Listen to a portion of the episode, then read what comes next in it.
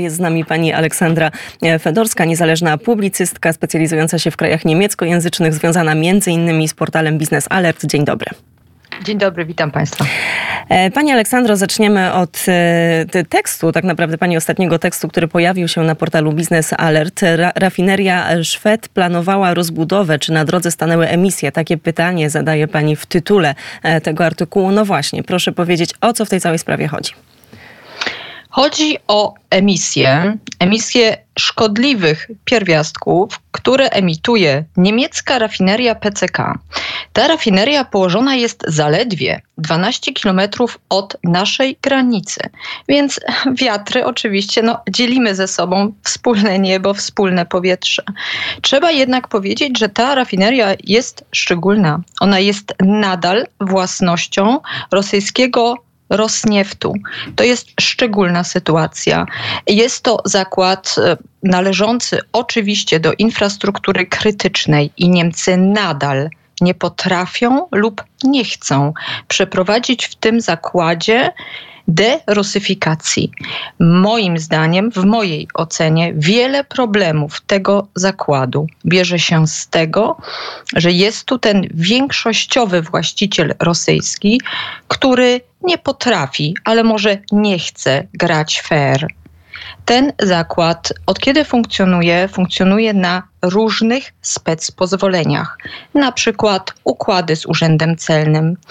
Następnie samo, same dostawy ropy. Temu należy się dokładnie przyjrzeć. Teraz zauważyłam, że pozwolenia odnoś, e, odnośnie emisji też nie całkiem pokrywają się z tym, o czym dowiaduje się opinia publiczna. E, Urząd Landowy, który udziela te spec pozwolenia, e, powiedział mi, że nie może ich opublikować, nie może ich mi przekazać, bo właściciele sobie tego nie życzą. A jest... jest to urząd publiczny, który powinien udzielić takie informacje, szczególnie jeśli dotyczą one nie tylko, jak widać, bardzo biernych mieszkańców Szwed, one dotyczą także mieszkańców na terenie Polski. No właśnie i zaraz jeszcze e, przyjrzymy się, no może e, pewnym podwójnym standardom, bo ja ostatnio mówiłam o sprawie Odry, która też po jednej stronie e, jak najbardziej już szybko się odradza, a po drugiej stronie jest problem, a nawet jest pomysł, aby nie była ta rzeka po prostu spławna, czy żeby to był jakiś park narodowy, ale jeszcze wracając do, mm, do rafinerii, bo mm, pisze pani też w swoim artykule i wspomniała pani o tym, że no tutaj udziałowcem są E, po prostu e, Rosjanie. Z drugiej strony jest to ciekawe też w kontekście sankcji nakładanych przez Unię Europejską, bo e, ta rafineria, jak pani zauważyła, oficjalnie nie przerabia rosyjskiej ropy, ale odbiera dostawy z Kazachstanu. Wiemy, że Kazachstan jest jednym z tych państw, które stanowią no, na, na przykład, że o kilkaset procent wzrosła produkcja półprzewodników, czy, czy, czy, czy, czy zamówień właśnie do Kazachstanu. Wiadomo, że wiadomo, no możemy się spodziewać, że jest to pewien sposób Rosji na obchodzenie tych sankcji. Tutaj może możemy się domyślać, że no ta ropa po prostu, skoro ta rafineria odbiera dostawy z Kazachstanu, też pochodzi po prostu z Rosji. Problem tu polega na sieci przesyłowej.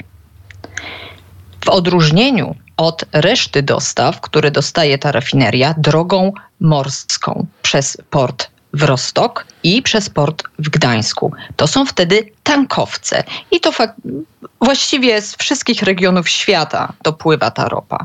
E, więc tu jest, e, tu nie, nie mam żadnych zastrzeżeń większych, choć tam też możliwe dochodzi do różnych rzeczy. W sytuacji, której Niemcy zamawiają w Kazachstanie, zamawiają ropę, która dociera do nich ropociągami ropociągiem Drużba, także przez teren Polski. Więc głównie przez Rosję. Wyobraźmy sobie mapę, gdzie leży Kazachstan, gdzie leżą Niemcy. Więc należy, należy wychodzić z założenia, że przechodząc przez sieć rosyjską, oczywiście, że po drugiej stronie tej rury w kierunku Europy wychodzi rosyjska ropa. I też strona niemiecka nie jest zbytnio zainteresowana kontrolą tej ropy, ponieważ tu Rosnieft ma znów specpozwolenie u służb celnych Niemiec, które nie sprawdzają tej ropy. Ale strona polska dokonała takich em, badań i podała to jest informacja mojej redakcji Business Alert, mamy taką informację, że właściwości chemiczne właśnie tej ropy, która ma być kazachska, w, tym, w tej swojej specyfice chemicznej no, wyjawia wszystkie właściwości rosyjskiej ropy gatunku Urals.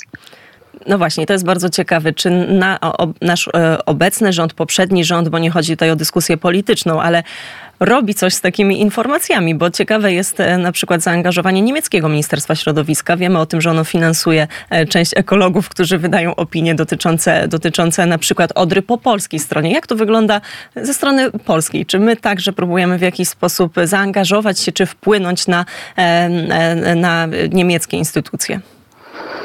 Pani poruszyła coś bardzo, bardzo ważnego. I ponieważ w Polsce jesteśmy przyzwyczajeni, że decyzje rządowe padają w Warszawie i Warszawa jest za to odpowiedzialna, w Polsce nie rozumie się zbytnio znaczenia niemieckiego federalizmu. Dlatego tak miło przyjechałam tą informację, że poruszyła Pani tą kwestię Odry, bo tu działają landy.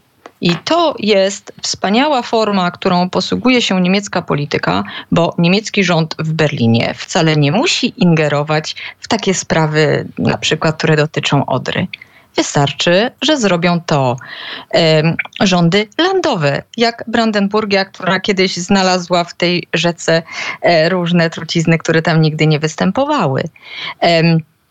Takiej możliwości e, polski rząd nie ma, więc jest zawsze całościowo odpowiedzialny za to, co się w polityce dzieje. Nie może tu polegać na e, działaniach niższego poziomu. Nasze województwa nie mają takich, e, takich takiej sprawności e, politycznej, nie mają też takich kompetencji, aby to zrobić.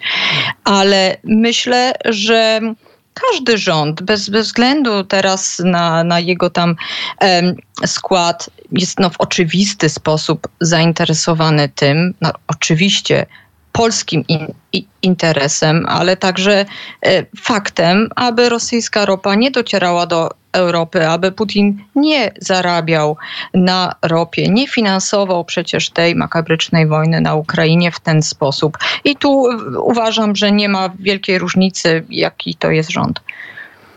Mm, to prawda. To spójrzmy jeszcze może na interesy polsko-niemieckie, ale trochę w kontekście tych dużych projektów strategicznych. Na to e, zwraca uwagę część analityków. Centralny Port Komunikacyjny, który miałby być, e, no, można powiedzieć, pewnym zagrożeniem dla niemieckich tych wielkich megalotnisk, które zarabiają, głównie zarabiają na cargo. Mamy też kwestię portu kontenerowego w Świnoujściu, e, Odry. Czy faktycznie to jest, zgodziłaby się Pani z tym, że to jest jakieś duże zagrożenie dla, mm, faktycznie dla na przykład tej niemieckiej e, gospodarki, nie zagrożenie, ale osłabienie, bo też nie ukrywajmy, że Polska nie jest takim przeciwnikiem dla niemieckiej gospodarki, ale e, czy może to jest trochę przesadzone i mogą istnieć spokojnie na przykład dwa takie duże e, megalotniska i funkcjonować i trochę, trochę gdzieś używamy to jako taki element czy narzędzie do walki politycznej wewnątrz dzisiaj w Polsce. Czy naprawdę jest tak, że Niemcy nie wyobrażają sobie Polski jako takiego mocnego państwa, czy też lidera na przykład w tej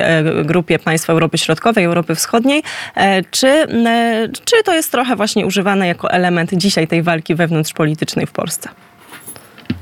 Mm, Niemcy nie mają tylko jednego sąsiada. Niemcy są także otoczeni innymi krajami.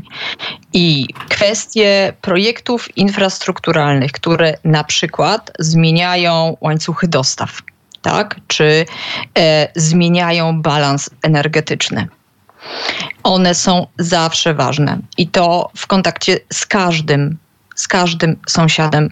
E, przykład Niemiec i Francji jest tu wręcz idealny, prawda? Od dziesiątek lat te kraje na okrągło, na okrągło debatują i kłócą się o to, jaka energia jest lepsza, tak? E, czy ta wiatrowa OZE, no, czy jednak należy postawić na atom. Widzieliśmy do jakich dyskusji prowadzi to także na scenie politycznej w, e, w Brukseli. Więc z każdym, z każdym swoim sąsiadem.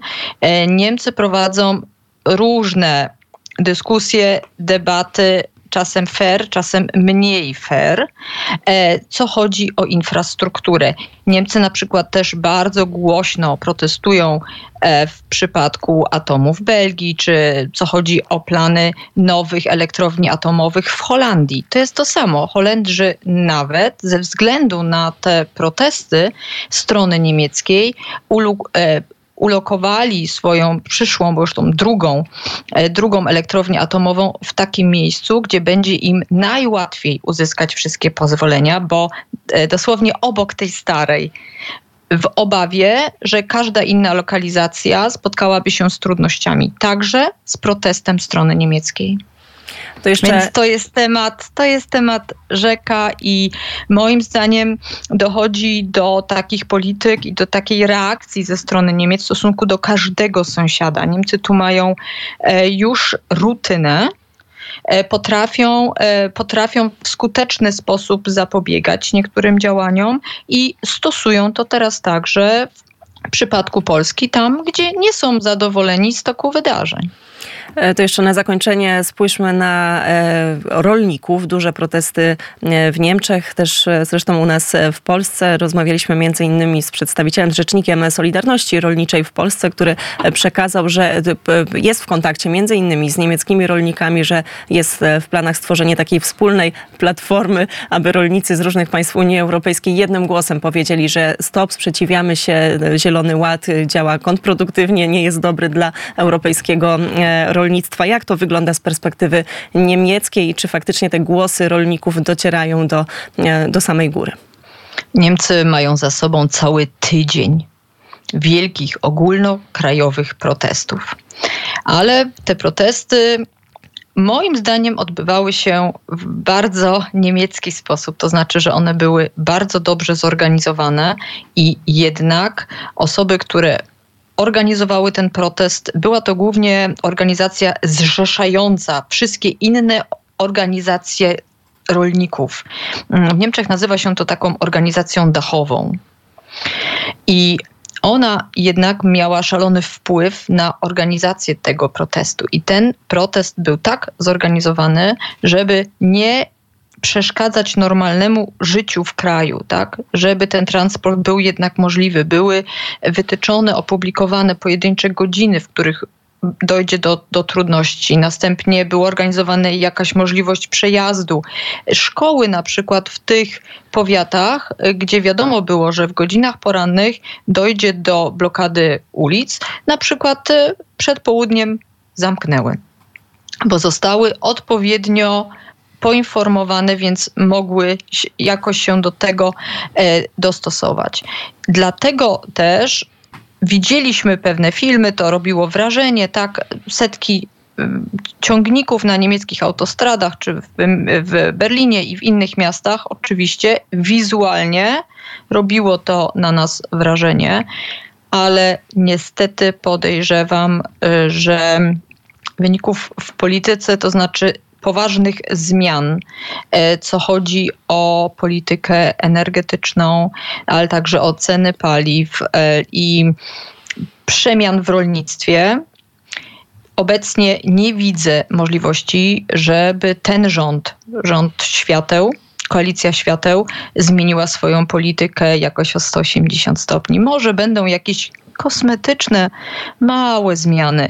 Może faktycznie pójdzie się rolnikom na rękę, co chodzi o te, e, o te ceny e, paliwa rolniczego, ten, ten diesel, może troszeczkę te podatki, tam może strony spotkają się gdzieś tam na połowie drogi, ale nie widzę możliwości, żeby niemieckie rolnictwo nie było obarczone jak każdy inny dział niemieckiej gospodarki. Jak każdy niemiecki obywatel jest obarczony szalonymi e, kosztami transformacji energetycznej, która jest przeprowadzana w tym kraju.